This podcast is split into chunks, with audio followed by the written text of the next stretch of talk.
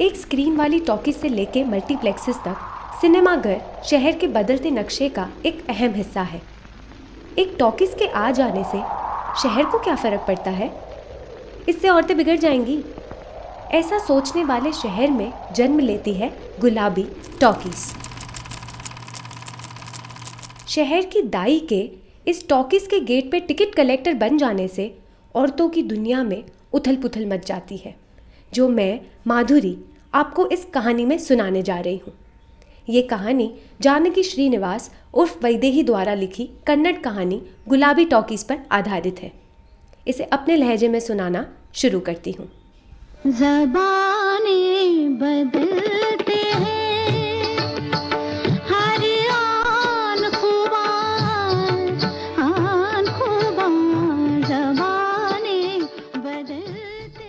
एक ऐसा शहर था जिसके बीचों बीच से एक ही सड़क गुजरती थी बालों की पाथी की तरह। छोटे बड़े मकान, सरकारी दफ्तर, दुकानें, छोटी स्कूल, बस स्टैंड, देवदार और केसरीना के पेड़ों के अलावा एक खुला खेत था, जहाँ मर्दों की महफिल उगते सूरज की तरह रोज़ जमती। खेत पे जाना और तो मेरे वाज न था। अरे खेत क्यों? वो तो सड़कों पर भी खुद से नहीं जाती थी। उनके लिए घर ही काफ़ी था। जहाँ हर शाम उनकी महफिल में कटहल के पत्तों के बर्तन बनते, जिसमें अगले दिन कड़बू पिरोसा जाता। ये सारी औरतें या तो पेट से थी, या तो बच्चे जनने के बाद आराम पे थी, या तो ये सब कर चुकी थी। ऐसे शांतिपूर्वक और पारदर्शी शहर में उनके अनुशासन को हिलाने वाली घटना हुई। घटना क्या थी? अरे, शहर के बीचों बीच खड़े पूर्वजों की तरह निगरानी करते हुए देवदार के पेड़ पर ज़ोर से कुल्हाड़ी लगी। इस छोटे से झटके ने शहर की औरतों की दुनिया में एक क्रांति की लहर लाई थी। ये आई थी एक चाय की प्याली में, पर लहर तो थी। लोग इस देवदार के पेड़ को देख देख कर कितना थक चुके थे, ये उन्हें उसके गिरने के बाद ही पता चला।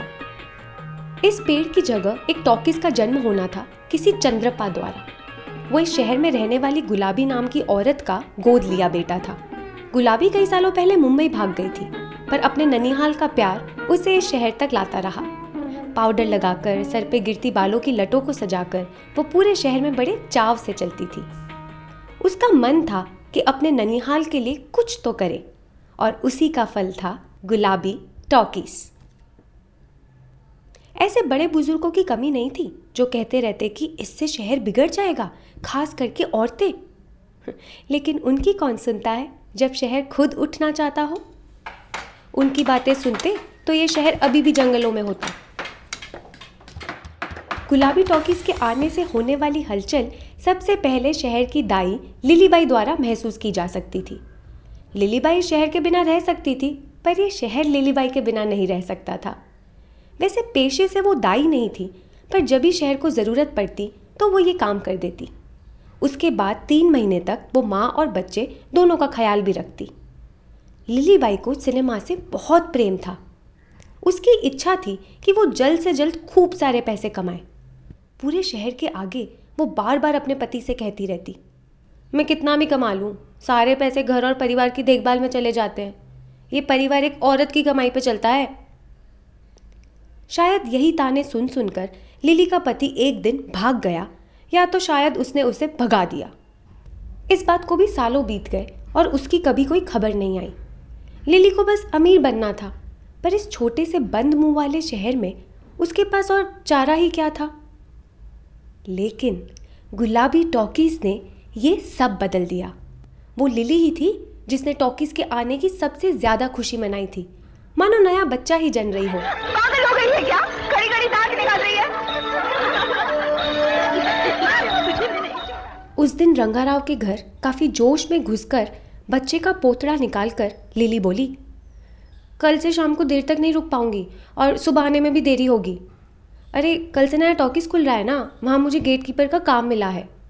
औरतों के दरवाजे पे मैं ही खड़ी रहूँगी और दूसरा शो पूरा होगा तब तक रुकना होगा।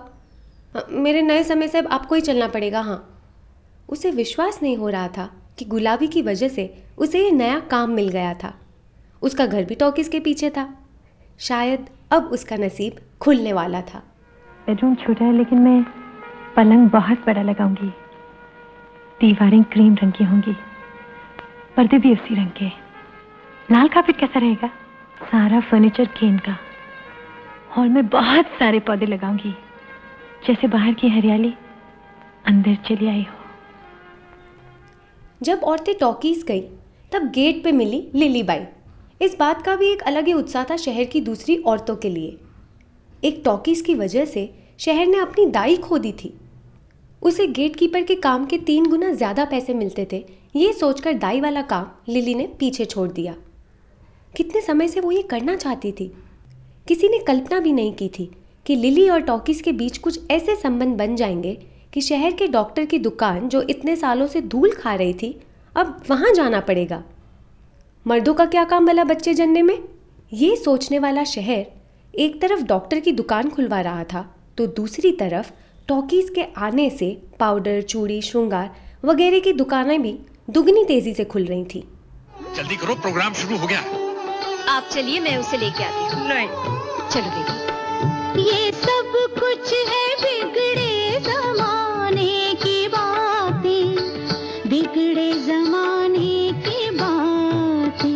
कपड़े सीने वाली अपनी कुशलता पर काम कर रही थी, ताकि नई फ़ैशन के कपड़े की मांग को पूरा कर सके। सिर्फ़ कपड़े लत्ते, शादी पे आई औरतें, दुल्हन के गहने ही नहीं, पर औरतों का बोलना, उठना, बैठना, इन सब पर सिनेमा का रंग चढ़ रहा था। रंगा राव के घर पे काम करने वाली के अंदर भूत आ जाता और वो तभी वापस जाता जब उसके आगे सिनेमा की टिकट के पैसे रखते औरतें बेसब्री से अपनी महावारी का इंतज़ार करने लगी ताकि घर काम से छुट्टी लेके टॉकिस जा सके और उससे महावारी की छूत अछूत के रिवाजों का सत्यानाश होने लगा। स्कूल की कंपटीशन में पिक्चरों के गाने, बच्चों की लोरी में गाने, यहाँ तक कि भजनों में भी सिनेमा गीत की ट्यून्स आ गई। प्यार करते समय भी औरतें सिनेमा के शब्दों का उपयोग करती, जैसे कि जिनमें वो शब्द ना हो वो कोई मूल्य का ही ना हो।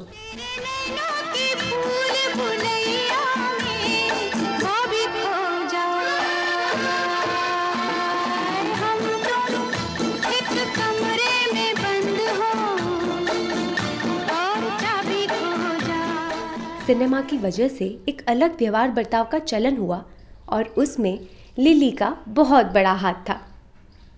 लिली खुद में एक चलती फिरती टॉकीज बन रही थी। गेट के बाहर पैर पर पैर चढ़ाकर सुपारी को मुँह में डालकर लिली टॉकीज की खबरें औरतों तक पहुंचाती। हर नई पिक्चर के बाद अगर कोई चिल्लाकर कह देता कि, अरे, समाचार आ गया, तब सब समझ जाते कि लिली पिक्चर पे अपनी राय देने वाली है। अरे, बिल्कुल बकवास रंडियों ने बनाई हुई पिक्चर है, थू, सिर्फ़ नंगा नाच है और कुछ नहीं।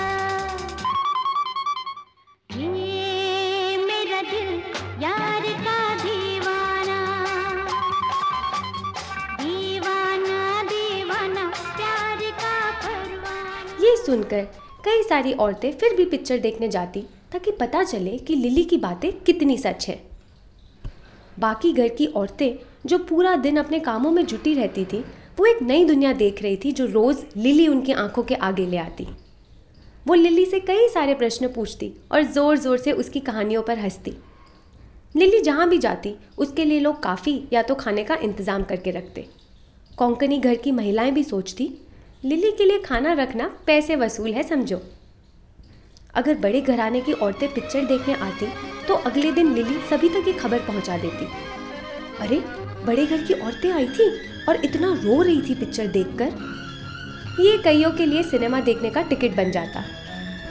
वो मर्द जो पिक्चर के पोस्टर को देखकर ऐलान कर देते कि ये औरतों के देखने लायक है या नहीं, वो भी इस समाचार से प्रभावित होकर सोचते बड़े घर की औरतें रो रही थी मतलब इसमें ऐसा कुछ तो नहीं है जो हमारी औरतें ना देख सके। और अब, जब लिलीबाई खुद गेट पर थी तो मर्दों को अपनी औरतों को सिनेमा हॉल तक भी छोड़ने नहीं जाना पड़ता। डरपोक से डरपोक औरत भी सड़क पर बड़े इत्मीनान से निकलती, क्योंकि लिली टॉकीज पर थी। धीरे धीरे उन्हें भी खुद से बाहर जाने की आदत होने लगी। लेकिन टिकट के पैसे? लिली शायद ये नहीं जानती थी कि उसकी वजह से कई औरतें पिक्चरों की दर्शक बन रही थी। और इसके साथ उसने एक और चलन की शुरुआत की। वो चार लोगों को दो टिकटों के दाम पर अंदर घुसा देती। फिर फ़िल्म चालू होने पर उन बाकी के दो लोगों से टिकट का आधा दाम लेकर अपनी कमर के पल्लू में कसकर डाल देती। कुछ औरतों के मन में इसे उथल पुथल मच रही थी, क्योंकि उन्होंने इससे पहले ऐसी हेरा फेरी नहीं की थी। लेकिन घर में इतने लोग, बच्चे, सभी को पिक्चर देखनी थी और सभी के लिए पैसे देने में आदमी भी बहुत जिक करते थे। तो पर थे तो वो काफ़ी इज्जतदार घराने के। तो उन्होंने ये बात घर के मर्दों से की। मर्दों को इस चलन से कोई आपत्ति नहीं थी। तो धीरे धीरे उन खानदानी घराने की औरतों ने भी खुद को इस चलन में डाल दिया। अब वो सीधा लिली के पास जाकर कहती हाँ लिली, तीन टिकटें काफ़ी होंगी क्या? लिली दीवार को देखकर कहती हाँ हाँ जल्दी अंदर जाओ। ना तो ये टॉकीज कर्जे में डूबने वाली और ना ही गुलाबी। जैसे दिन गुजरते गए, लिली भी बदलती गई। अब वो पुरानी हैंडलूम की पतली बॉर्डर वाली साड़ी नहीं, पर नरम साड़ियाँ पहनती थी। किसी ने उससे कुछ पूछा भी नहीं था, फिर भी वो कहती टॉकिस में इतनी गर्मी होती है, मोटी हैंडलूम वाली साड़ी में तो पूरी तप जाती हूँ। वो नए स्टील के बर्तन भी ले आई थी, जो हाल फ़िलहाल मार्केट में पहली बार दिखे थे। उसके कानों की बालियाँ भी बदल गई थी। अक्सर मच्छी मार्केट में भी लिली खाने पीने की ऐसी ऐसी चीज़ें खरीदती, जो अपने पति के साथ बस सपने भर देखती थी। एक दिन साड़ी के दुकानदार वातामरे ने हंसकर कहा, लगता है पैसों का घड़ा भरा है तुम्हारे घर में लिली। अब अगला तो तुम घर ही बनवा लोगी। लिली उत्तेजित होकर उससे बोली, ए वातामरे अपने काम से काम रख। मुझे मालूम है तू पैसे कैसे बनाता है। खुद बड़ी दुकान का मालिक है, पर एक औरत अपने घर के आगे तो केले के पेड़ लगा ले। वो हजम नहीं होता तुझसे, है ना? वाता मरे की बोलती बंद करा के लिली सोचती रही कि उसकी छोटी उंगली चाहे जितनी बड़ी हो जाए, वो इस वातामरे की तरह लोगों को इतना चूना तो नहीं लगा सकती। वो आदमी होके जो चाहे कर सकता है, पर मेरे करने पे लोगों का चैन हिल जाता है। तुम हमेशा यही समझती रही कमाई तुम्हारी हुँ? एक्ट्रेस बनने में मदद मैंने की। तुम्हारा करियर संभाला मैंने। बाप के मर जाने के बाद तुम तुम्हारी आई आजी भूखों मर जाते सब लोग। मैंने रोटी दी है उसको मैंने। अच्छा अब भी रोटी आप ही दे रहे उसके मुंबई में भागे हुए पति की यादें भी धीरे धीरे धुंधली हो रही थी क्योंकि अब उसकी ज़िंदगी सिनेमा घर में डूबी हुई थी। फिर एक दिन, लिली ने अपनी आँखों से टॉकीज के मैनेजर को सफ़ाई करने वाली के साथ ज़बरदस्ती करते देख लिया। अक्सर दोपहर को वो आराम करती, पर उसी दिन उसे कॉफ़ी लेने मार्केट जाना पड़ा और बीच में टॉकीज के अंदर से आती हुई आवाज़ों ने उसका ध्यान आकर्षित किया। इसके बाद हर घर जाके वो कहने लगी, इसी आज मैंने ऐसी पिक्चर देखी कि क्या बोलूँ? फिर बच्चों को अंदर भेज दिया जाता ताकि लिली अपनी कहानी सुना सके। लिली आवाज़ धीमे करके कहती, उसकी चीज़ ही काट लेनी चाहिए। देखना एक दिन कैसा फंसेगा। कैसे हम भूल जाते हैं ना कि हवा के भी कान होते हैं?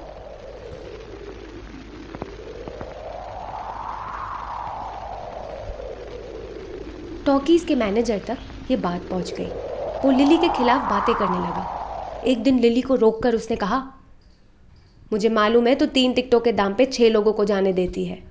अगर अपने काम पे रहना चाहती है ना तो मुँह बंद रख। इसी में समझदारी है, समझी?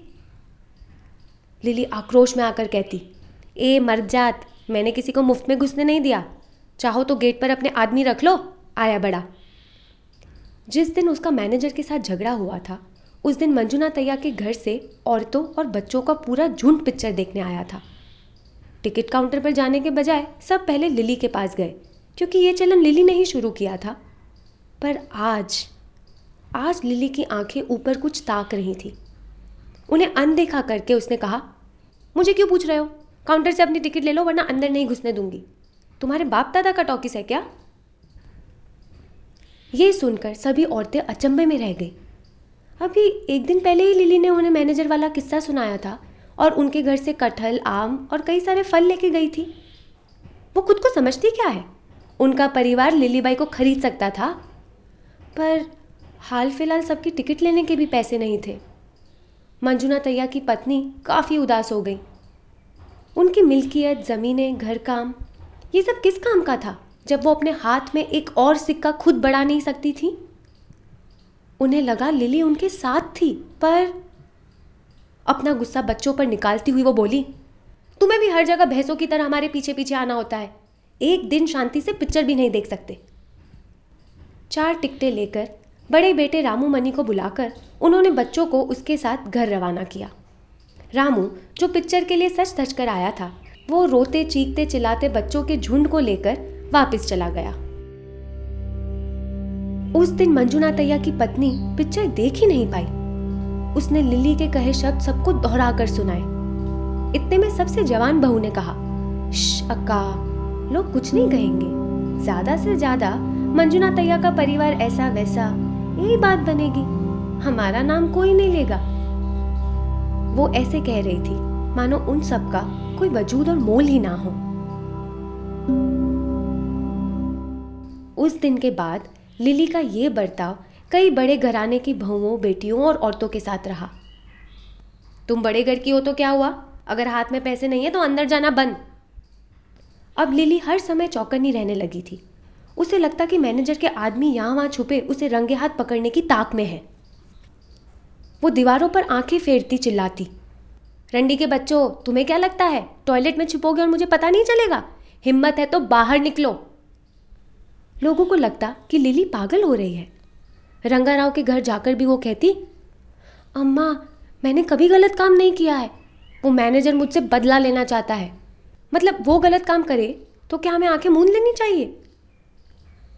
कुछ लोग ऐसी बातें भी बनाने लगे थे कि क्या ज़रूरत थी लिली को उस मैनेजर के काम में दखल अंदाजी करने की? जब खुद का पति ना हो ना तभी ऐसी औरतें नंगी होकर यहाँ से वहाँ फुदकती हैं। मेरी गलती क्या है? मैं बांझ हूँ। मेरा मर्द बाहर गाँव गया है। मैंने पराए मर्द को दूर रखा। गलती तेरे रूप में है। उसके देखने में नहीं। बदले में वो मैनेजर भी उसे सबक सिखाने की बातें करता रहता। ये सुनकर लिली और गालियाँ बोलने लगती। जब टॉकीज का माहौल ऐसा बेस्वाद होने लगा, तब चंद्रपा एक खबर के साथ मुंबई से वापस लौटा। गुलाबी मर चुकी थी। वो अपने साथ उसकी अस्थियाँ लाया था, जो उसकी दादी के चमेली के पेड़ के पास उसने डाल दी, जैसा गुलाबी चाहती थी। अब मेरी किस्मत खत्म! लिलीबाई ने मनी मन सोचा। जब चंद्रपा को इन चीज़ों के बारे में पता चला, तब वो ज़ोर से चिल्लाया, ये सिनेमाघर है या रंडीगर बंद करो ये सब तमाशा. इसके बाद मैनेजर को वहाँ से निकाल दिया गया। चंद्रपा कुछ दिन रहा और कहने लगा कि उसके लिए मुंबई में रहकर टॉकीज की देखरेख करना बहुत मुश्किल होगा। आखिरकार उसने पास वाले शहर के एक आदमी को टॉकीज बेच दी और गुलाबी के शहर वाले डॉक्टर को कहा कि वो जो नया अस्पताल बनवा रहे हैं उसमें एक खास कमरा गुलाबी के नाम से बनवाए। इस कार्य के लिए कुछ पैसे छोड़कर चंद्रपा मुंबई लौट गया। गुलाबी टॉकीज का नाम बदल गया। दिल्ली भाई इंतज़ार करती रही कि बुलावा आएगा। अफवाह तो यही थी कि पुराने लोगों को ही नौकरी पे रखेंगे। लिली नई मैनेजमेंट के लोगों से मिलकर भी आई थी। पर इस नई मैनेजमेंट ने कहा, गेट पे औरत क्यों रखेंगे? न जाने अंदर ही अंदर क्या साजिश करती रहेंगी।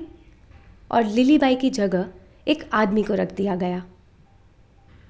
पर ये शहर कहाँ लिली को छोड़ने वाला था? अब जो औरतें बच्चे जनने अस्पताल जाती थी, वो लिली को देखभाल के लिए काम पे बुला लेती। पर ये काम भी अब कम हो गया था, क्योंकि अस्पताल में दो तीन बच्चों के बाद वो चुपके से ऑपरेशन करवा लेती। समय बस कुछ ऐसे बदला था। तो क्या हुआ? अगर लिली अब टॉकीज में नहीं थी? उस शहर की औरतें अब पहले की तरह ना डरती थी और ना उनके हाथ खाली थे। वो सीना तान कर कहती कि पिक्चर देखने जा रही हैं। अगर आदमी चिल्लाकर कहते तो अपना जूड़ा बनाकर बोलती, एक पिक्चर देखना गुना है। तुम्हारी हर बात मानने लगे तो बस बंदर बन के रह जाएँगे। अब वो चार टिकट के पैसे मांग लेती, फिर भले ही तीन लोग जा रहे हों, बाकी के पैसे जमा कर लेती। गुलाबी मर गई। पर उसके नाम में बनाई गई टॉकीज, जो भले ही अब किसी अनजान हकदार के हाथ में हो, वो इस शहर में एक अदृश्य लहर पैदा कर गई।